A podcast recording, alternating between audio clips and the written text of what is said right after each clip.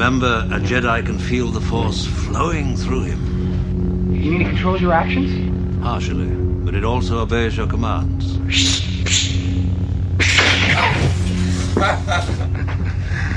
Hokey religions and ancient weapons are no match for a good blaster at your side, kid.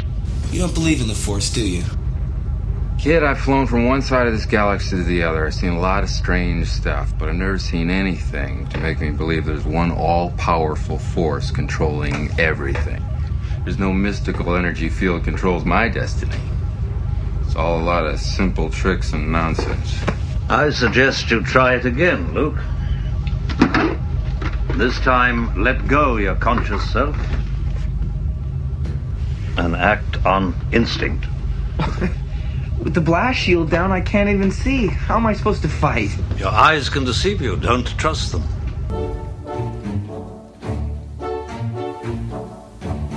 Welcome, everyone from across the universe, to the Wampa's Lair podcast. Star Wars is for everyone, so pull up a chair, get comfortable, and join the conversation with your hosts, Carl LeClaire and Jason Hunt, here in the Wampa's Lair.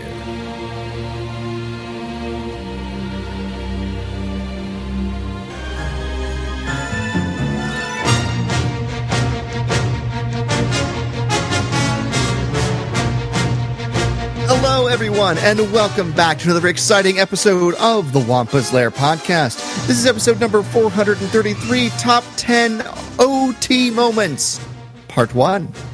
I'm, as always, one of your hosts, Jason Hunt, and with me, the Han Solo to my Chewbacca. We've got Carl LeClaire. Oh, classic right there, Jason. Can't get any better than that. Uh, no. No. Love- I love me some Han Solo. And, of course, my faithful compatriot in good old Jason Hunt. That's pretty good.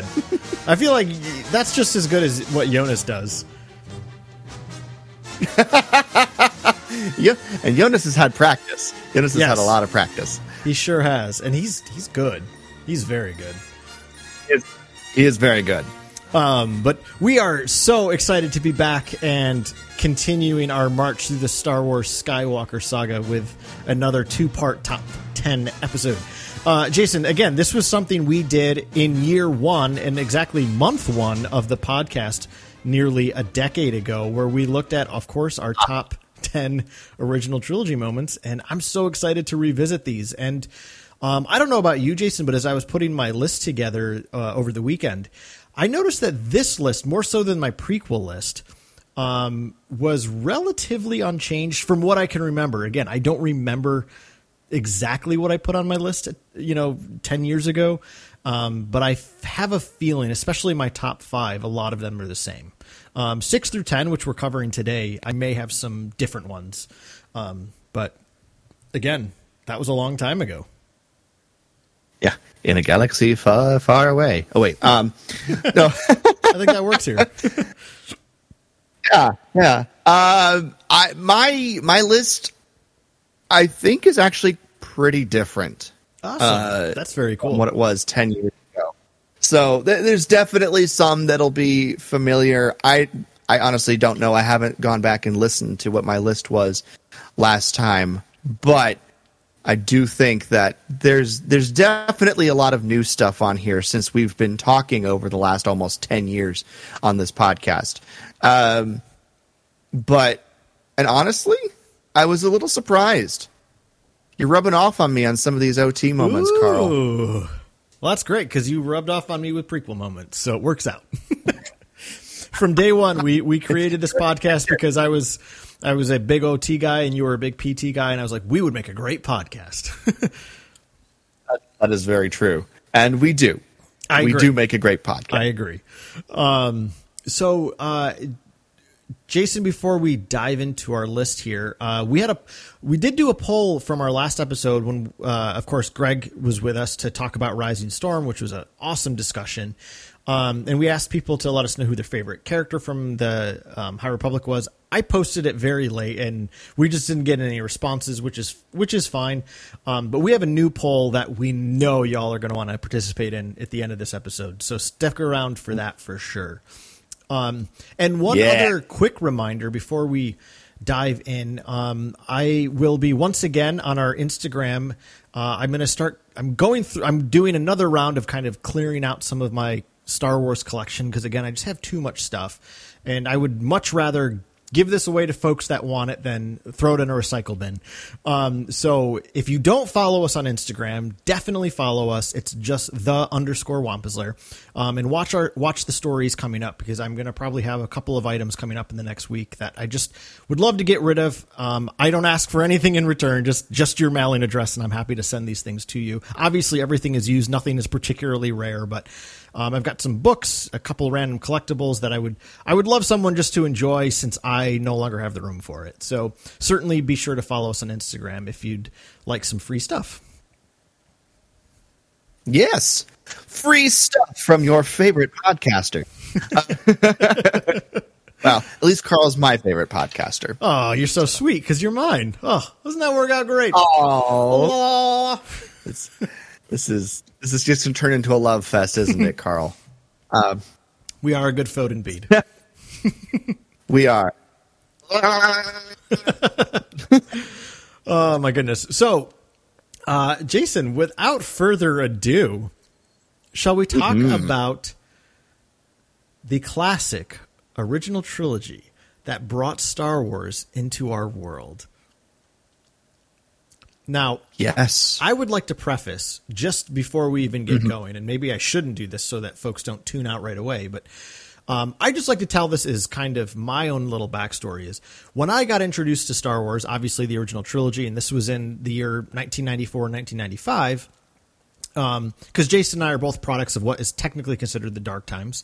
Um, I only ever saw for the first three years of my fandom, the only Star Wars movies I watched was Return of the Jedi and Empire Strikes Back and the Ewok movies. I didn't see A New Hope till a good two years into my fandom. And as a result, A New Hope has never been a favorite of mine. And I don't mean that in a disparaging way. And I know any of you who are listening who grew up with the original trilogy, I'm sure A New Hope is probably your favorite or at least towards your top. Um, so I don't have a lot of A New Hope stuff here. And that's in no way meant to be uh, a way of looking down at that. It's just Return of the Jedi and Empire Strikes Back are kind of they are, those are the two movies that bled Star Wars for me for the first few years of my fandom, and still continue to be my giant Star Wars hug um, of Star Wars movies. So I've got a lot of Empire and Jedi stuff to to share over the next two episodes. Um, so I just want to put that out there right now. That's totally fine. I mean, my list is definitely going to be heavily weighted towards Return of the Jedi because it is my favorite Star Wars movie of all time. Yes. So, yeah, there's um, there will be quite a bit of Return of the Jedi love throughout these two episodes that we're going to do here. So, um, well, that said, Jason, uh, I I don't remember who started us last time. Do you? Who's going to start this? Who's going to start our list today? that's who started uh, last time, but I think I'll go ahead and start this time. Love it. So, Go for it.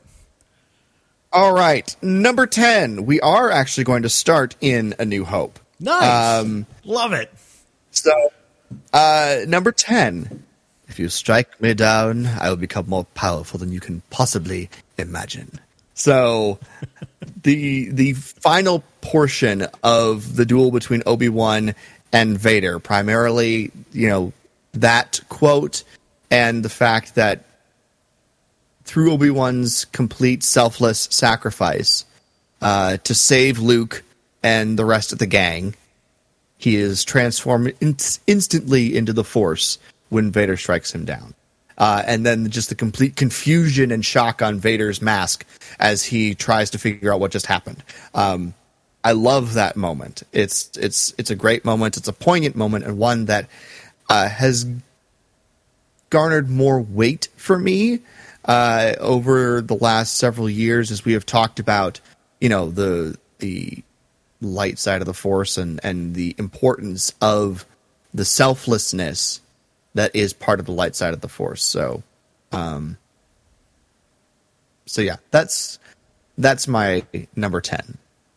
That's such a, I mean, such a powerfully defining moment in Star Wars.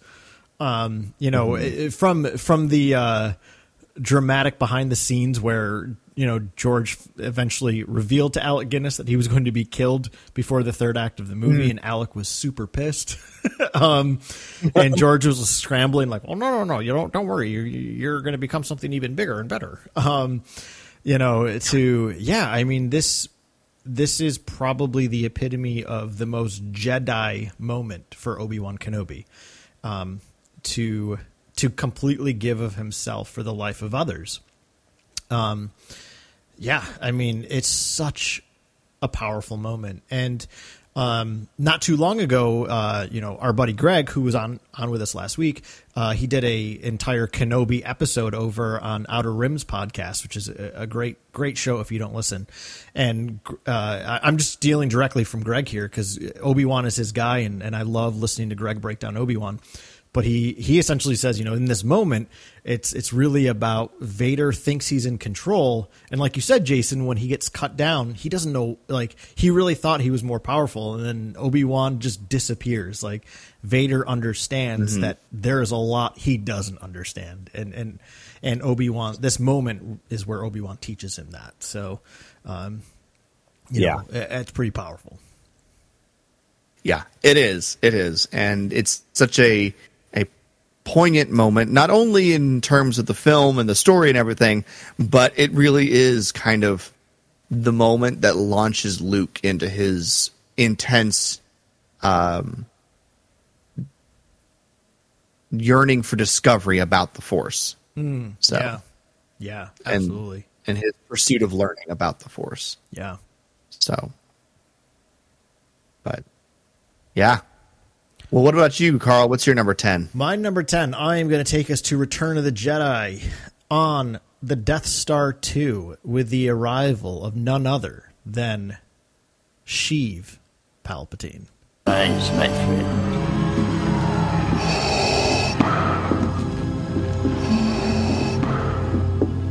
The Death Star will be completed on schedule. You've done well, Lord Vader. And now I sense you wish to continue your search for young Skywalker. Yes, my master. Patience, my friend. In time, he will seek you out. And when he does, you must bring him before me. He has grown strong. Only together can we turn him to the dark side of the Force. As you wish. Everything is proceeding as I have foreseen. I love this moment from Return of the Jedi.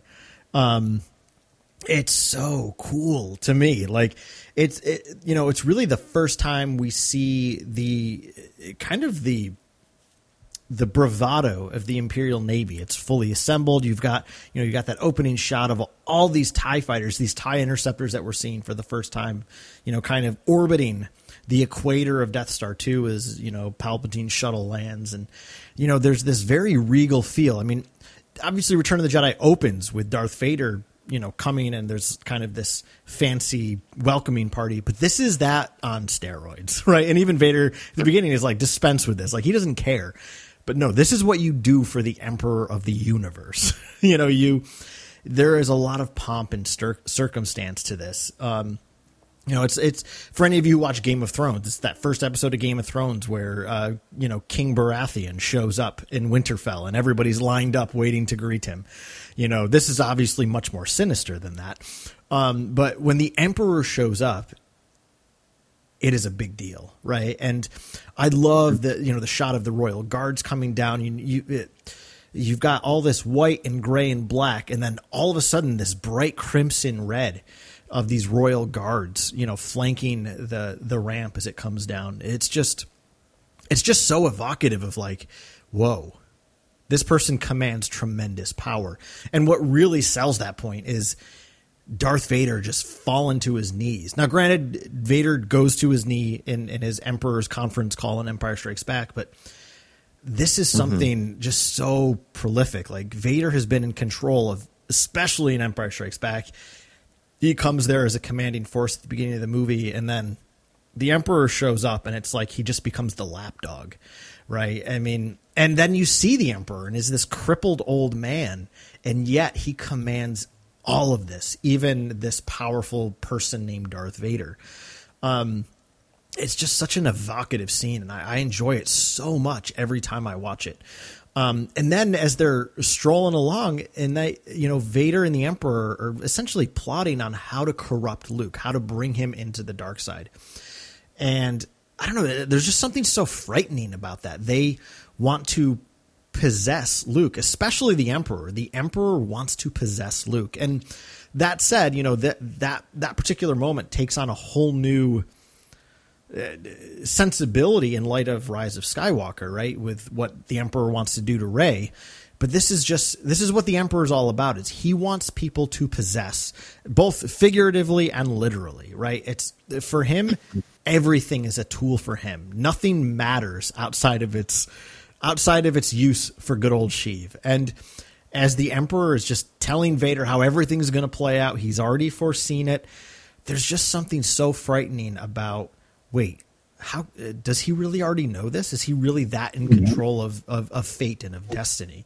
Um, it's it's just such a, a terrifying scene to think that Luke may not have the free choice to to do what he thinks is right.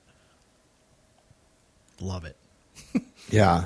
Yeah. Because, you know, this is this is not, you know, while this they are talking about Luke, this is not about Luke. This is about what Palpatine wants. This is about his power and main, maintaining that power. Uh, and making sure that Vader stays in line uh, and the goal is still, you know, outside and away from from Palpatine. That Vader is not trying to usurp him. So this is this is definitely like, all right. So how are we doing on this? This is your check-in, Vader. You know, what what are you up to? How how's this going? Yeah, uh, you know, and, and and then Vader gives us the update as yes, excellent, as I have foreseen. And who knows? Has he foreseen it? Probably. But, you know, Palpatine is also very, very skilled at improvising and mm-hmm. taking advantage of situations. So sometimes it just seems like he's seen everything. But no, it's a fantastic yeah. scene. Yeah. And it ends with that fantastic laugh of his, that cackle. you know, I, ugh, I love it. It's a great scene. Yeah, yeah, it really is. Um, and and it's like the Emperor forgets the the lesson that Yoda taught Luke in Empire, which is always in motion is the future, right? So the Emperor may have had a glimpse of a possible future, but it doesn't mean that it's definite. So, right, yeah like yeah, Doctor Strange exactly. in Infinity War. You know, he saw like four million possibilities of how it could play out, and only one worked. right. You know, and Yoda says, you know, always emotion is the future. So, yeah. Um, well, what is your number nine? Well, my number nine uh, is going to be a quick one. Um, it's a fun one. It's something I just love because of the character involved with it. We're going to go into uh, Empire Strikes Back, actually. And this is no one's ever picks this moment for their favorite from Empire Strikes Back, but me. Uh, but Wait. we're going to go to the end of Empire Strikes Back.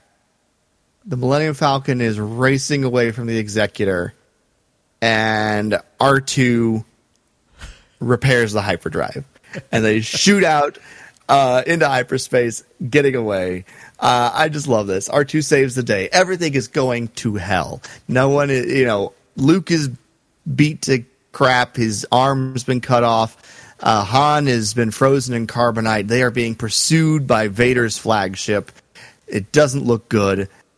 The hyperdrive is not working, and R2 just trundles along through the Millennium Falcon uh, while Chewie is there frantically trying to find out what the cause of the issue is, and R2 just goes, Here it is, because the Central City computer told me, and fixes the Millennium Falcon, rocketing it into hyperspace and saving them all. I'm like, Yes, please, thank you very much. I'll take more of that. Um, so, yeah, come back here at once. you haven't finished with me yet. yes, exactly. Uh, I love it. I love it because R2's my favorite character. So this is just one of his very impressive moments throughout the saga. So It's it's really great. I mean, it, it- in this moment, you're like, how are they going to get out of this? Right? Once again, the hyperdrive doesn't work. They're going to get mm-hmm. recaptured. Like, what is going on? And R2, you know, obviously, there's, it's perfectly set up about five minutes earlier in the movie where three, you know, we, we don't care about the hyperdrive of the Millennium Falcon. It's been fixed. um, and, and Exactly. and it's a I love that shot of R two essentially swiveling his head no, like no, it isn't. um, and and it's great because Yeah. it's like R two. R two is a he's not the relation droid like 3PO is, and yet when he's plugged into other computers, he listens to what they have to offer. um, and who knows who knows how that conversation went down? Did, what did the computer just offer it up to R2? Did R2 make some in- inquiries? I have no idea. Um, but whatever it was, R2 knew something was was up and realized they aren't going to be able to fix this without me and just jumps into action. yeah, Um, yeah, because that's R2. R2 is a man of action or droid of action. Um, he's not one for fancy talk. He is one for doing. Yes. Yes. So- Well, and I always love how once it, he engages the hyperdrive and he goes flying back essentially onto the top of Chewbacca, who's down in that pit. You know, earlier in the Yep. movie, all the, the toolkit falls down on Han. And he's like, ow, Chewie. But imagine what it's like to have a droid fall on top of you. Yeah, and R2 is not, uh, shall we say, light. Right. Um, yeah, yeah, that's gotta hurt. Oh, I don't care what universe you're from. That's gotta hurt. So, uh, but yeah, Love it. That's that's my my number nine. What's your number nine, Carl? My number nine is from A New Hope, and we are going to go into the cantina. Um, it's that moment where they go into the cantina and meet Han. Um, I love this sequence every time I watch A New Hope. It's again when I when I was putting together this list, it's like what are those moments? Even you know, thirty years later into my fandom. Well, I guess technically twenty five years later into my fandom. What are those moments that I still, even when it's on in the background, what what draws me in and this is always that moment from a new hope where when luke and ben and the droids come into the cantina and you just the first thing that grabs me is the music i mean i love the cantina band song from Figrin D'an and the Modal Nodes uh, I love just this diversity of, of different alien species just gathered around the place, right? This is this is very you know case in point joseph campbell's you know crossing the threshold this is luke really entering into a whole new world um, a whole new world Yeah, um and I don't know. I mean, it's funny because like as we've learned, um, thanks to lots of expanded universe material over the many years, the cantina here is actually a quite shady place. Um, you know, it's it's it's got gangsters and smugglers and criminals of all of all kinds. But when I first saw this movie as a kid, I was like, oh man, I would love to hang out there. Like it just seems like a really fun place. You got all these cool little like nooks and crannies to hang out in and these little booths. I mean, I love a good diner booth, so like I'm like this place just feels so cool. It's got a great vibe. And to this day, when if I can ever find a bar that has a similar vibe to the cantina, that is a bar I will return to. um, you know, it's just it's just such a cool setting to me. And got to give a quick shout out to to uh, obviously J.C. Reifenberg, who opened the Scum and Villainy Cantina on Hollywood Boulevard in L.A. We've had it's been a long time, but J.C. was on the show a long time ago, and um, J.C. was one of the first people we met at Fan Days all those years ago. Jason, when we met with his his fan film. Um, and uh, you know, JC's bar, Scum and Villainy, is a recreation of the Cantina bar scene, which is which is super cool. And I really hope to get out there uh, next summer when I'm out in California for celebration. um, Yeah. but uh, yeah, so I mean, I just the the look and the feel of the cantina is great, and I don't know if you ever had this, Jason, when you were when you were younger, but something that you could get uh, early on in in the Star Wars Insider, they always had the the merchandise section where you could order things, and they made that 3D diorama of the cantina. I don't know if you ever had that. It was uh, I, I didn't have it. I, I wanted it, but I never had it. Yeah, that was one of the things I ordered from there, and I remember because you know back in the mid '90s, Power the Power of the Force action figure line, they produced every single alien you saw in the background in the cantina. Like they made everything, whereas obviously they don't do that anymore. Um, but uh, you know, so I when I got that cantina, I was like, oh, I barely have any of these aliens. So I remember buying a bunch of those aliens just so I could set up the cantina, and I, and I loved it. So that also increased my love and appreciation of the scene again because as a kid like being able to recreate it to play with it to be a participant in it made me enjoy the scene that much more every time i watched it. And of course this is where they finally get to meet who has obviously become my favorite character in star wars which is han solo. And you know han's just got this really cool swagger to him. And you know he immediately like drops like what makes him credible. Like you've never heard of the Millennium Falcon? It's the ship that made the Kessel Run in less than twelve parsecs. And I got to point out, it's so cool that he says it's the ship that made the Kessel Run. He doesn't say I made the Kessel Run. It's the ship, right? So as hmm. cocky as Han is, and, and now it's funny with the retrospective of having seen Solo and see the Kessel Run happen it wasn't just Han who did that, right? It took Lando, it took Qi'ra, it took Chewie, it took L3 being plugged in, right? So it really was the ship that kind of made it happen. So as, as cocky as Han is, he does give credit to where credit is due. Um, but even early on when I watched the scene, it, this idea of a Kessel run, that there's, it just immediately made the galaxy feel that much bigger. Similar to obviously when Obi-Wan name drops the Clone Wars, right? These are these things that George Lucas sprinkled into A New Hope that told us this is a huge, active, ongoing universe with so many stories. And the story of the Kessel Run was something I just I immediately wanted to know. Like who who is this guy? Um and uh Yeah. yeah, I, I, just I love that moment, and and I love Han just like giving Luke such a hard time, you know. Uh, what is it? What's the price? Fifteen thousand. We can almost buy our own ship for that. Who's gonna fly it, kid? You? Yeah. you bet I can.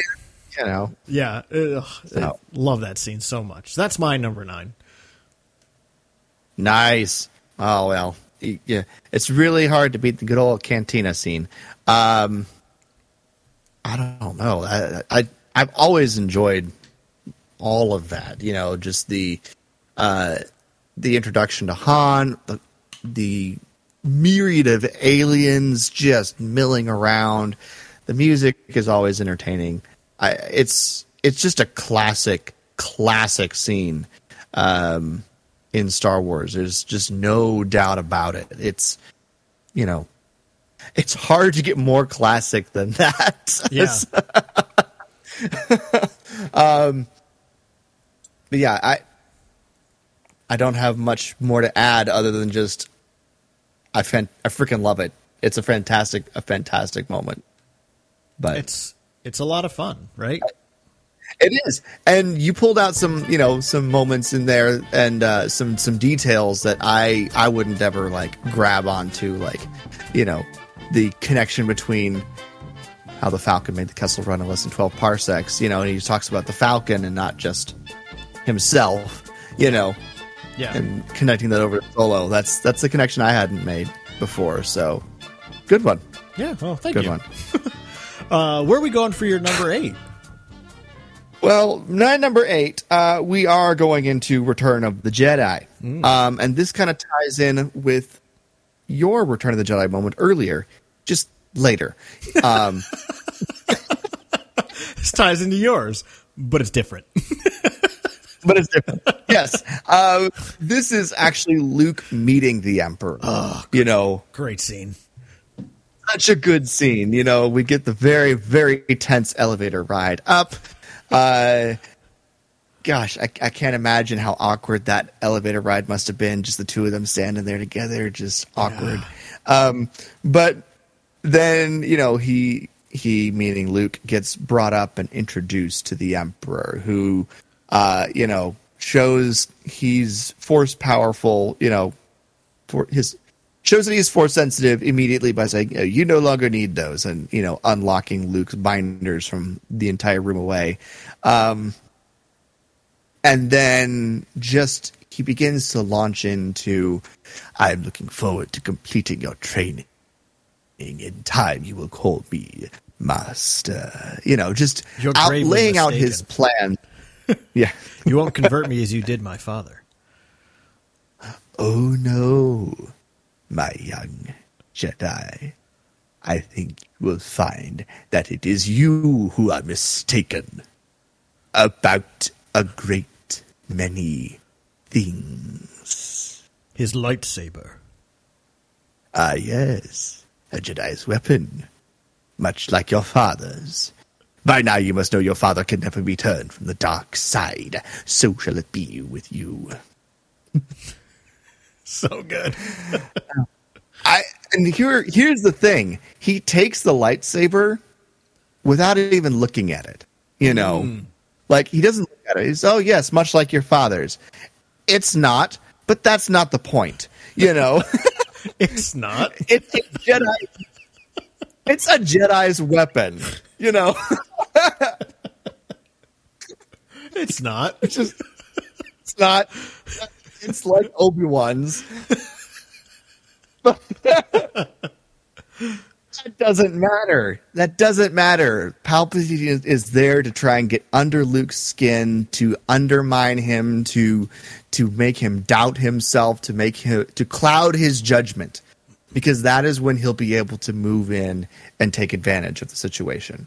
So this is this is Palpatine trying to do all the tricks on Luke that worked on Anakin. But the problem is he's got like, you know, a half an hour to try and get all this to work rather than like 10 years. So um so he's he lays into it, you know, immediately without, you know, any guile whatsoever. Um but you know, against anyone else, it'd be pretty effective. So, Yeah. but yeah, the the thing about this scene is that it's it's definitely, um, it's where all the cards are kind of laid out on the table with both of them because we we still get the, you know, uh, the conversation about you know your overconfidence is your weakness. Your faith in your friends is yours. You know, they both like identify each other's weaknesses immediately. Um, and it's, you know, this is where the the lines have been drawn. And now we just have to see how it'll play out. And I love this scene. I love this scene so much. So Yeah, it- it- I I love this scene so much too, Jason. I'm glad you put it on your list. Um, w- surprisingly, my favorite person now to watch in that scene is actually Darth Vader. Um, I mean, he's just he's the silent observer, and yet as these two are jockeying for positions, um, and and the the Emperor talks about Vader like he's an object for him, right? Like, I- you know, you won't convert me like you, you know, you're mine, just like your father is. You know, it's it's all about I own him, and now I'm going to own you, boy. And Vader just you know stands there again, kind of like this lapdog. Um, and when Luke says, you know, your overconfidence is your weakness. And Vader just, I mean, watch that scene if you haven't noticed this. It's very, Vader quickly turns and just stares at Luke like, yo, you can't talk to him like that. He's the Emperor, right? There's almost this shock from Vader of like, I can't believe you would talk to him like that. But in a really powerful way, what I love about the scene about Luke is Luke really isn't afraid. Luke just, he's just going to go there and Luke goes there thinking he's going to die too, right? Like, um, you know, Yeah. soon I'll be dead and you with me. You know, and and the emperor seems to think he knows what's going down, but it- yeah, You refer to the attack of your rebel fleet. Yes, I assure you, We are quite safe from your friends here. Oh, God, yeah. and every every line Ian McDiarmid says in Return of the Jedi is quotable. Oh, I'm just gonna put absolutely, no question about it. You are so right about that. Um, Mm-hmm. But yeah, you know, it, it's you've got this puppet master and this young person who refuses to be puppeted. If that's a, I don't know if that's a verb or not, but I made it one. Um, you know, and and then you've got the puppet who sees this young his own son refusing to allow strings to be attached to him. You know, I mean that that witness to Darth Vader in the moment too. I think is again part of the reason he's going to turn. You know, is is just seeing the the courage of his own son. Um, I, I, yeah, it's such a great scene. Yeah, it's it's absolutely fantastic. I I have always enjoyed this scene. Um, so, Yeah. but what about you, sir? What is your number eight? We are going to go to Cloud City for The Empire Strikes Back to a very classic duel between Luke Skywalker and Darth Vader. Um, of course, the infamous duel in the carbon freezing chamber. Um, right from the get go, I love this fight. Luke gets shot up through that tube into the carbonite chamber, notices everything going into lockdown. He's he's stuck here. He's he's fallen into the trap. And I love it that shot of him. He's holding his blaster and he looks at it and puts it back in its holster. You know, I just I love that. I, I I'm still I'm sure somebody knows knows this answer um, to the question I'm about to pose, um, and I'm embarrassed that I don't know it. But I don't know where that came from. Was that written in the screenplay, stage direction by Irvin Kershner? Was that there by Lawrence Kasdan? Was it a George Lucas thing? Was it Mark Hamill improvising? But I love that subtle little thing of Luke looking at the blaster and deciding to put it in his holster. Because again, he knows, you know, he brought a gun to a knife fight, you know, which is interesting enough 'cause normally we say he brought a knife to a gunfight. But, um, right, like Luke knows this is not the weapon of choice here.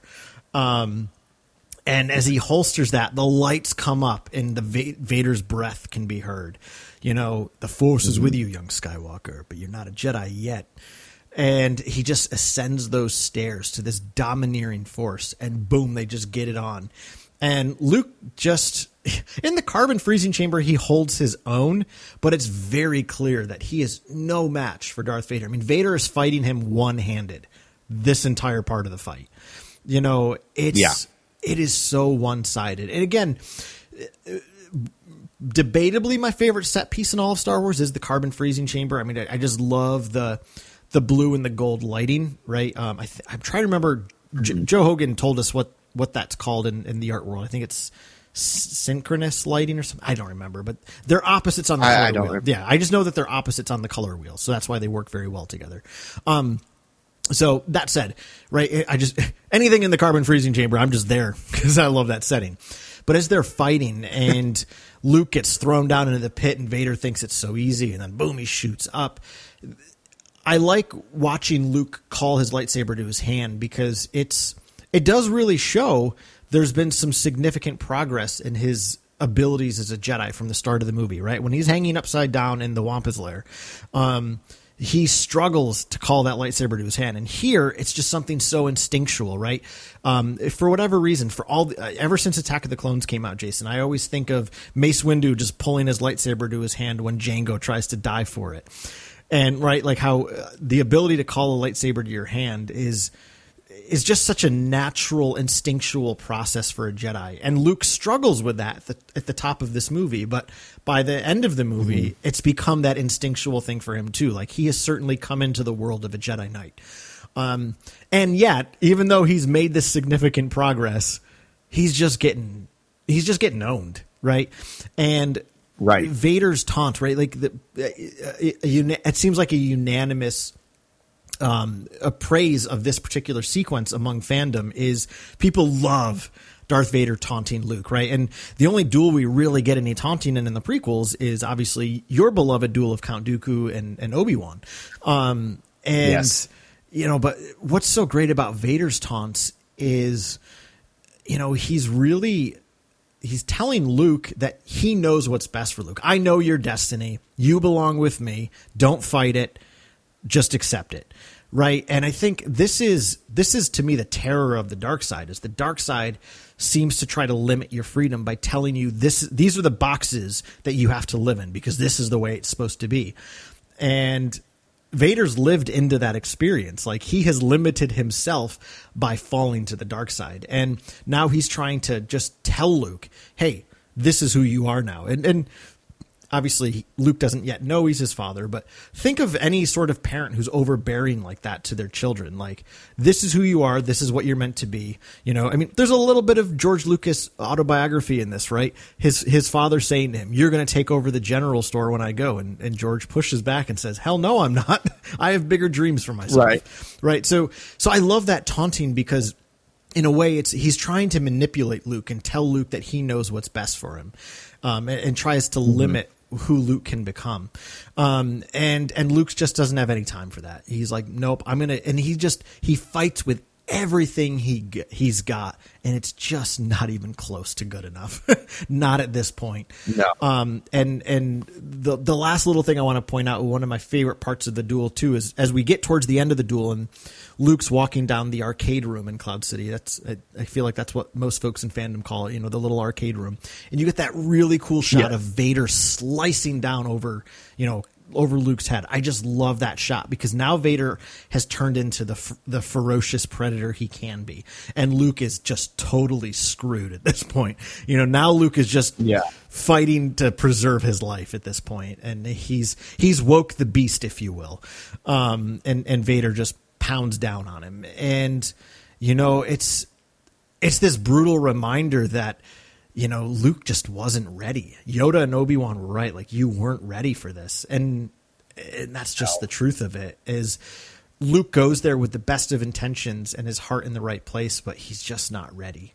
Um, and and I think that's you know this this fight it's it's it's it's really well choreographed. Um, you know George always likes to pick on how you know oh you know the duels and the the originals were you know an old man and a robot and you know everything's slow, but if you if you watch the duels of Empire and Jedi, they're actually quite quick. They're not as slow as George lets on. I mean, Kenobi versus Vader, yes, it's pretty slow, but Luke versus Vader rounds one and two are actually quite quite aggressive fights. Um, so yeah, They are. I, I, I love this fight, and and um, you know, it's it's it's a reminder to Luke that he still has a lot to figure out about himself. But even though he loses the fight, he wins the war in a sense because he refuses to take the easy path. Right, like at the end of that fight when he throws himself down that chasm, it's I'd rather be dead than give in to what you gave into. I'm stronger than that. So I, I love Yeah. that statement. I love that statement. So Yeah. that's my number. No, one. and it's it's a great scene, you know, and it's it's definitely uh, a a classic, uh, another classic, and one that, that people go to a lot um, for good reason. Uh, but you know, it, it, it is the uh, one of the most defining moments um, in in all of Star Wars. You know, it it, it has no "I am your father" in it, which is not only a very defining moment for the saga as a whole, and, and one of the most classic um, moments in all of movie history, but it's it's a moment that changes and shapes Luke forever from that point on. yeah. So um, it's it's fantastic. He goes into this duel trying to kill the man who murdered his father, only to find out that that man is in fact his father, uh, and just the the whirl of emotions that he had to have gone through, you know, throughout that entire duel, and the way that Vader sort of toys with him and then turns aggressive and beats him down and finally gets to the reason as to why he's doing that at the very end you know it's it's a duel that defines and changes both of them. Luke more dramatically but it sort of like lurks and and eats away at Vader hmm. over the next year Yeah. uh, until we get to Return of the Jedi. So Yeah. Um. Well, where are you taking us for your number seven? uh, number seven, I'm staying in Return of the Jedi. Um, a, a much more tranquil moment.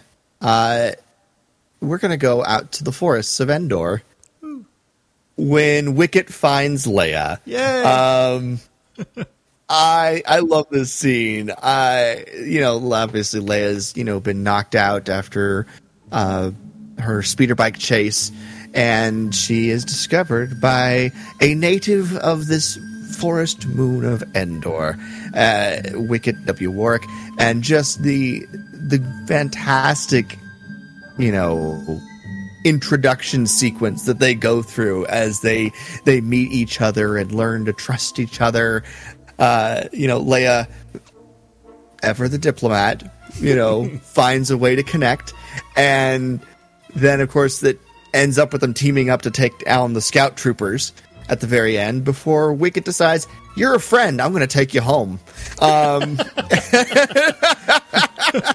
Mom, check it out! I found a lost human. exactly exactly hey i found a puppy can i keep Can her I have him? Can I keep I her? have her? exactly. You know, um, but it's just a it's just a, an adorable, fun little scene. Um, I you know, I, I love that Leia immediately tries to figure out how to how to connect, how to how to talk to Wicket, and just the the acting that Warwick Davis is able to do through that that heavy thick costume is fantastic. You know, it's it's just terrific. The the amount of uh, you know emotion and and curiosity that he manages to portray um, is is spectacular. So I, I love it. There's there's not much else to say about it, but I just I freaking love this scene. Yeah, So- yeah.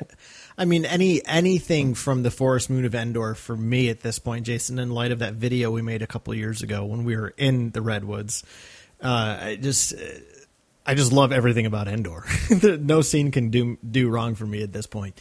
And this is a this is a great moment where you know it, it's the th- this indigenous person has found Leia and super curious about her and rather than deeming him a threat Leia like you said Jason instantly instantly just kind of goes into diplomatic mode. And right this scene is also a very silly scene right? Like she pulls her helmet off and Wicket gets all freaked out again. And you know it's meant to be kind of a comedic moment um as as you know as our as our team gets separated and, and things start to seem to be going poorly, we kind of need a, a moment of levity. And right, because I think I, I could be wrong. Um, is it right before this or right after this that the emperor or that Vader goes to the emperor to tell him that he, his son is down on Endor? It's right after. It is right after. Okay, so my point I was going to make is moot. Um, but uh, yeah, I mean, I, I I love love this moment of of Leia seeing Wicket as like you said, Jason. Like there there's this point of connection. It's not it's not like oh you're a nuisance, get out of my way. It's who are you? Like maybe you can help me because she knows Right. she's going to need it and she understands that this is a native of this land. You can probably help me, right? Um, Leia immediately sees the value in Wicket, and I would say that makes her even more credible than Qui Gon because Qui Gon's initial response to Jar Jar is "Get away," whereas Leia's initial response Right. is "Maybe you can help me," right? Um, so Leia is the supreme diplomat of Star Wars. She is, and she's uh, one of the more successful ones at it too. So, for sure. but yeah, no, it's it's a great moment, a great scene uh, with two great characters. So I freaking love it. But uh, what about you, Carl? Where is your number seven taking us? My number seven is going to take us into the Empire Strikes Back into a very perilous situation. I saw him. I saw him. So what? Star Destroyer's coming right at us. Sir, uh, sir, might I Shut him up or shut him down. Check the deflector shield. Great. Well, it's still outmaneuvered. It is, of course, the iconic asteroid field chase. um, you know, it, I was actually Jason when I was compiling this list. I was surprised how high I had a chase scene in my top ten. Because uh, you know, as I, Wow. as I know, as I've said over the many years, chase scenes just in any any movie, chase scenes always tend to bore me. And to be fair, the majority of Star Wars chase scenes aren't my favorite, but there are quite a there are a few of them that I really love, and this is obviously one of them. Um, you know, th- ah, everything about the way this is shot, and again, props to this looking so good for being made in 1980, right? I mean, it's over 40 years old now, and in my opinion, still looks great. Um, but I love this, you know, as, as the shot opens, right? We leave Luke in a tranquil space as he's off to Dagobah. The the camera pinwheels into the Falcon being pursued by this massive Star Destroyer. Immediately, what it always makes me think of, Jason, is that opening shot of A New Hope of the Tantive Four being chased down by the Devastator. Right? It's this is this is the story of the original trilogy. This mighty, massive, monstrous empire chasing down this ragtag little rebellion. Right? And this is Han trying to uh, steer them clear of the the the claws of the of the giant monster, right? Um, and and I, I just love this, and you know, Han brags all in A New Hope about what a great pilot he is, but we don't really see him do anything that spectacular until here. you know, this takes some legit skill. Han has to outrun an Imperial Starfleet and he does it by going into an asteroid field where the, you know, the Yeah. odds of survival are approximately 3,725 to 1. To which Han replies, Never tell me the Never me odds. the odds. Yeah. Um, and he turns on some Nickelback um, and just goes for it. this is how you remind me. Yeah. Um, so, so I had to get in some Nickelback. It's been a while. Um, everybody's listening saying, did you though? did you really? But yeah, I, man, I just, I love this asteroid field chase. And it, again, this is a Han Solo moment. It's one of my favorite Han Solo moments. You know, in order to survive, Han is a survivor. That's how he's lived his whole life up to this point. In order to survive, it requires you to take huge risks and trust your instincts. You know, and this the, reason the asteroid field chase means so much to me, especially now. I don't I don't know that this would actually have been on my list ten years ago, let alone when I was younger. Um, but I love it so much now because this scene really is about uh, that level of self confidence in Han. This is not Han necessarily being cocky, even though, you know, never tell me the odds. That's a cocky line for sure. But this is a person who is incredibly self confident. And he is self confident because he really believes in these natural given instincts and gifts that he has behind you know, behind a cockpit. Like he just really believes in himself and trusts in what he's capable of doing. And I just, I love that message of, you know, no matter how dire the circumstance you're in, trust those natural, beautiful instincts that the force has given to you, if you will.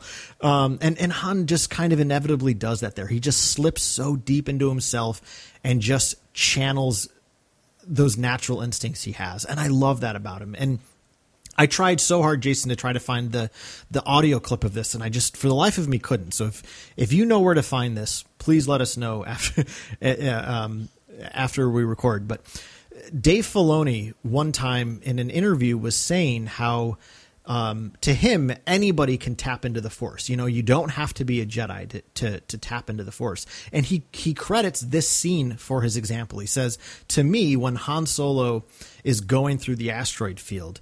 That's him touching the force. That's him being so connected to his inner skill and his inner self that he's ultimately tapping into the force.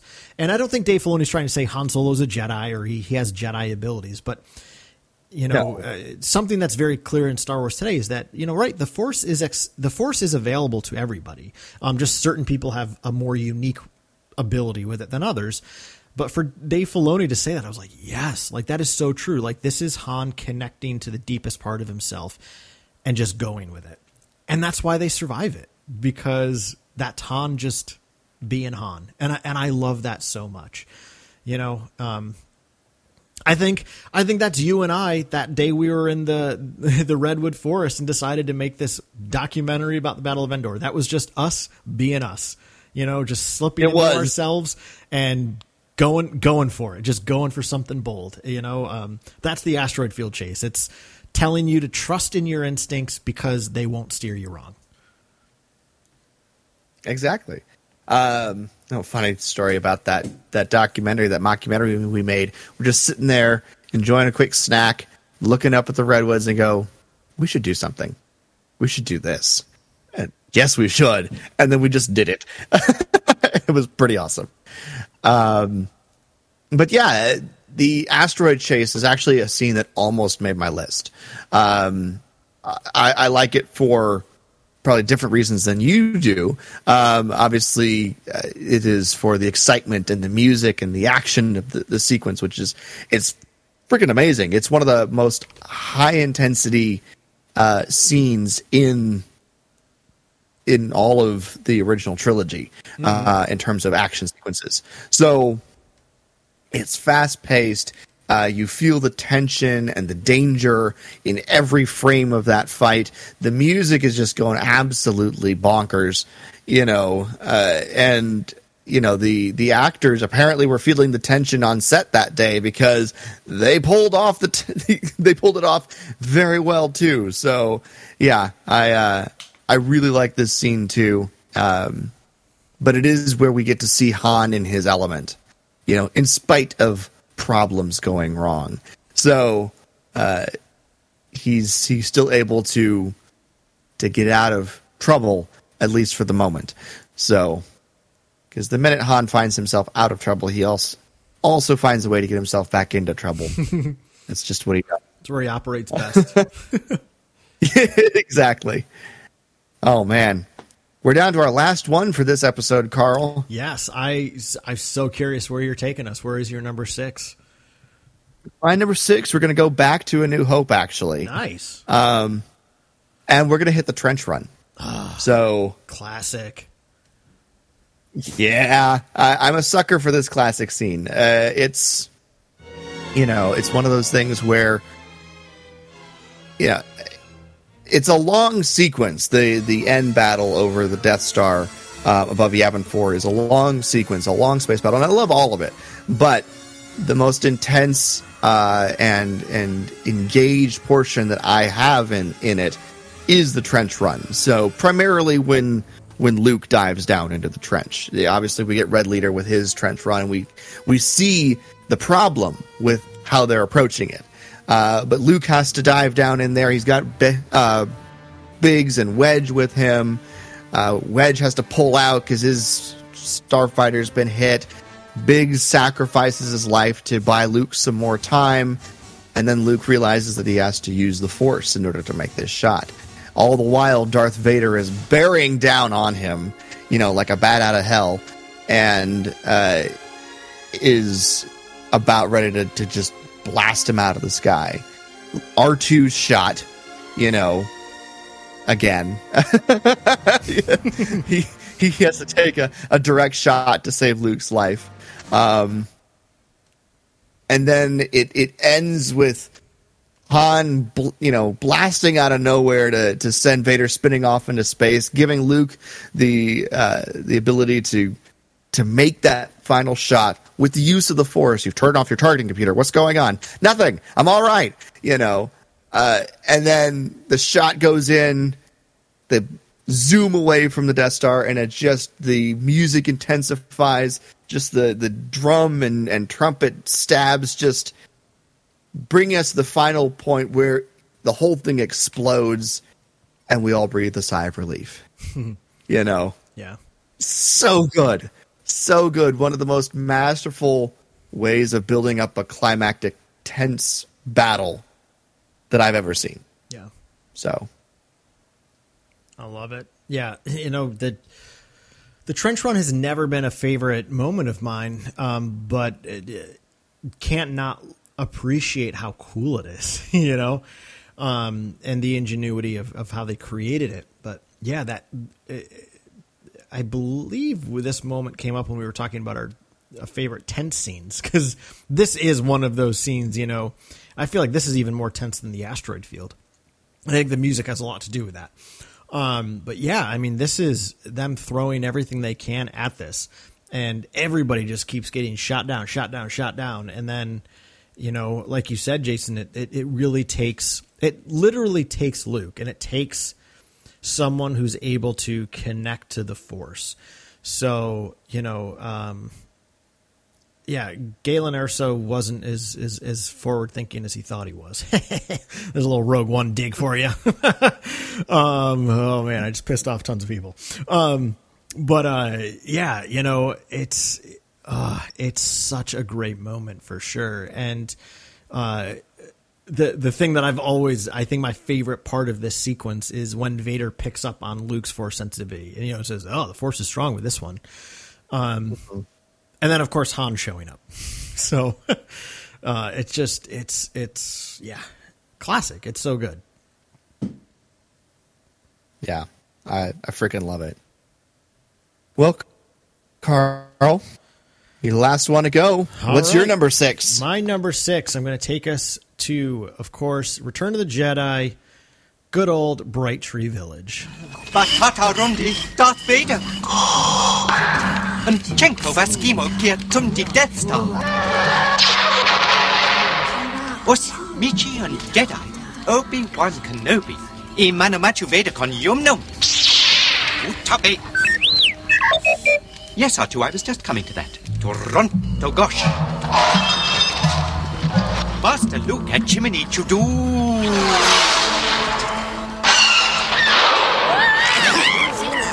Uta Millennium Falcon at Chimney Cloud City. What's Nutch Vader? Han Solo. Ticolo Carbon. Wonde Kachna Gubusalek. Oh. Hauna. It is, of course, 3PO's bedtime story to the Ewok Council at Bright Tree Village. Uh, Jason, I love this scene so much. And uh, I, I be, before I dive into why, I'm just interested. I'm curious. Are you surprised that I have a C3PO moment so high in my list? Uh, C3PO moment, maybe. This moment, not at all. Okay. Um, Fair enough. I know I've talked about this a that, lot over the years.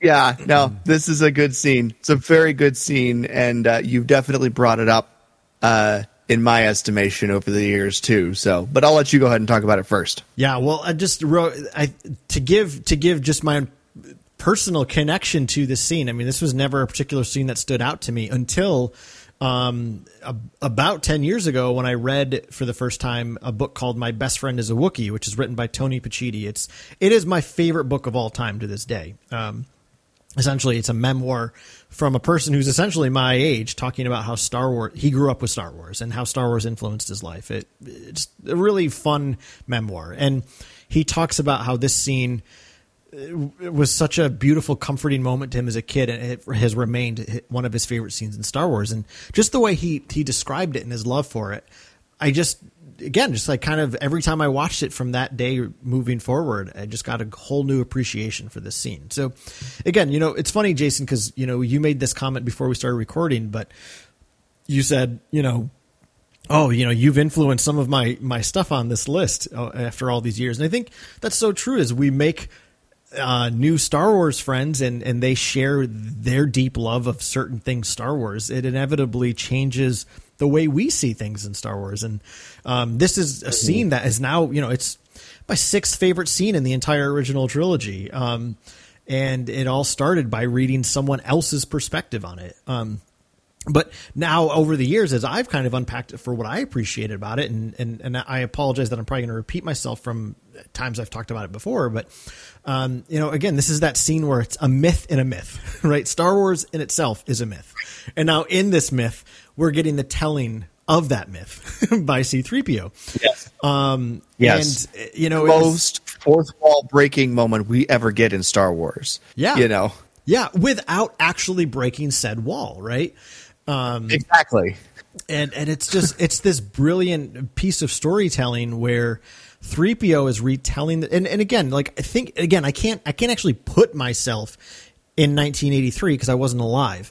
But I imagine for anybody who was watching Return of the Jedi in 1983, right? It's been six years since they saw A New Hope because it's not like today where you can just watch Star Wars anytime, anywhere you want on your phone, right? Um, you may not have seen Star Wars A New Hope for six years. So it's just kind of a nice catching you up in case you missed it last time on Star Wars. Tune into C3PO right. in Bright Tree Village, right? And catching us up on the the story to date. So, in the context of the the actual movie right here, this is just 3PO telling the Ewoks their story, but it's also telling us the audience that story and allows us to to be participants in that story.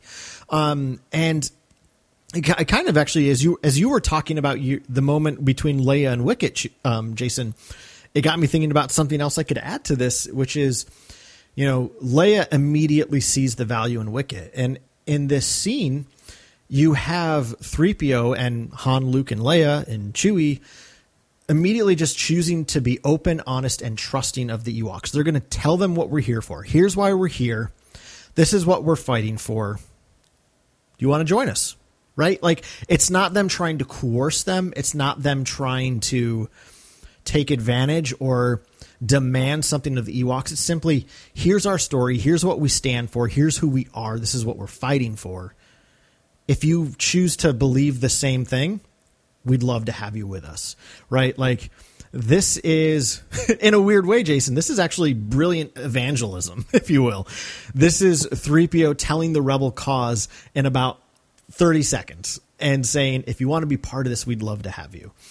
And of course, the Ewoks want to be part of this. And so do we as an audience. We want to be part of that story. And, you know, um, I know we've talked about this so many times over the years, but w- part of what makes Star Wars so magical is our ability to participate in it. And, you know, we did that as kids with our action figures. We do that as adults, as, as cosplayers or celebration goers.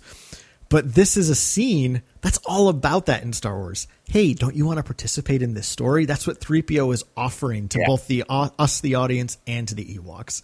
And yeah. I'm I'm right there with Logray. I want to grab my my arrowhead and go go march off against the Empire. so Yes. Uh, I love this Exactly. We want we want to be part of this story, this epic story that's being uh, you know, played out here on the forest moon of Endor.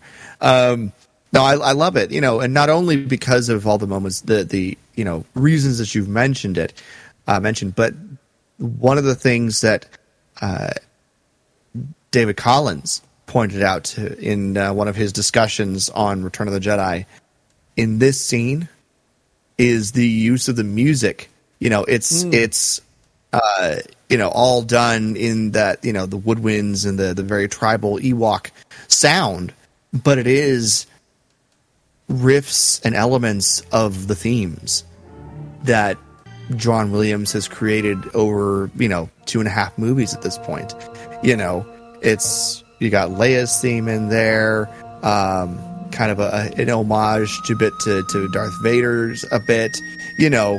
Um, but the the music just kind of helped brings that together in a very, you know, very quaint um, but powerful way. And and it's it's such a delightful little scene that I'm, I'm disappointed it's not on my list, but it didn't quite make my list this time. This is one that, that hit the cutting room floor at the last minute.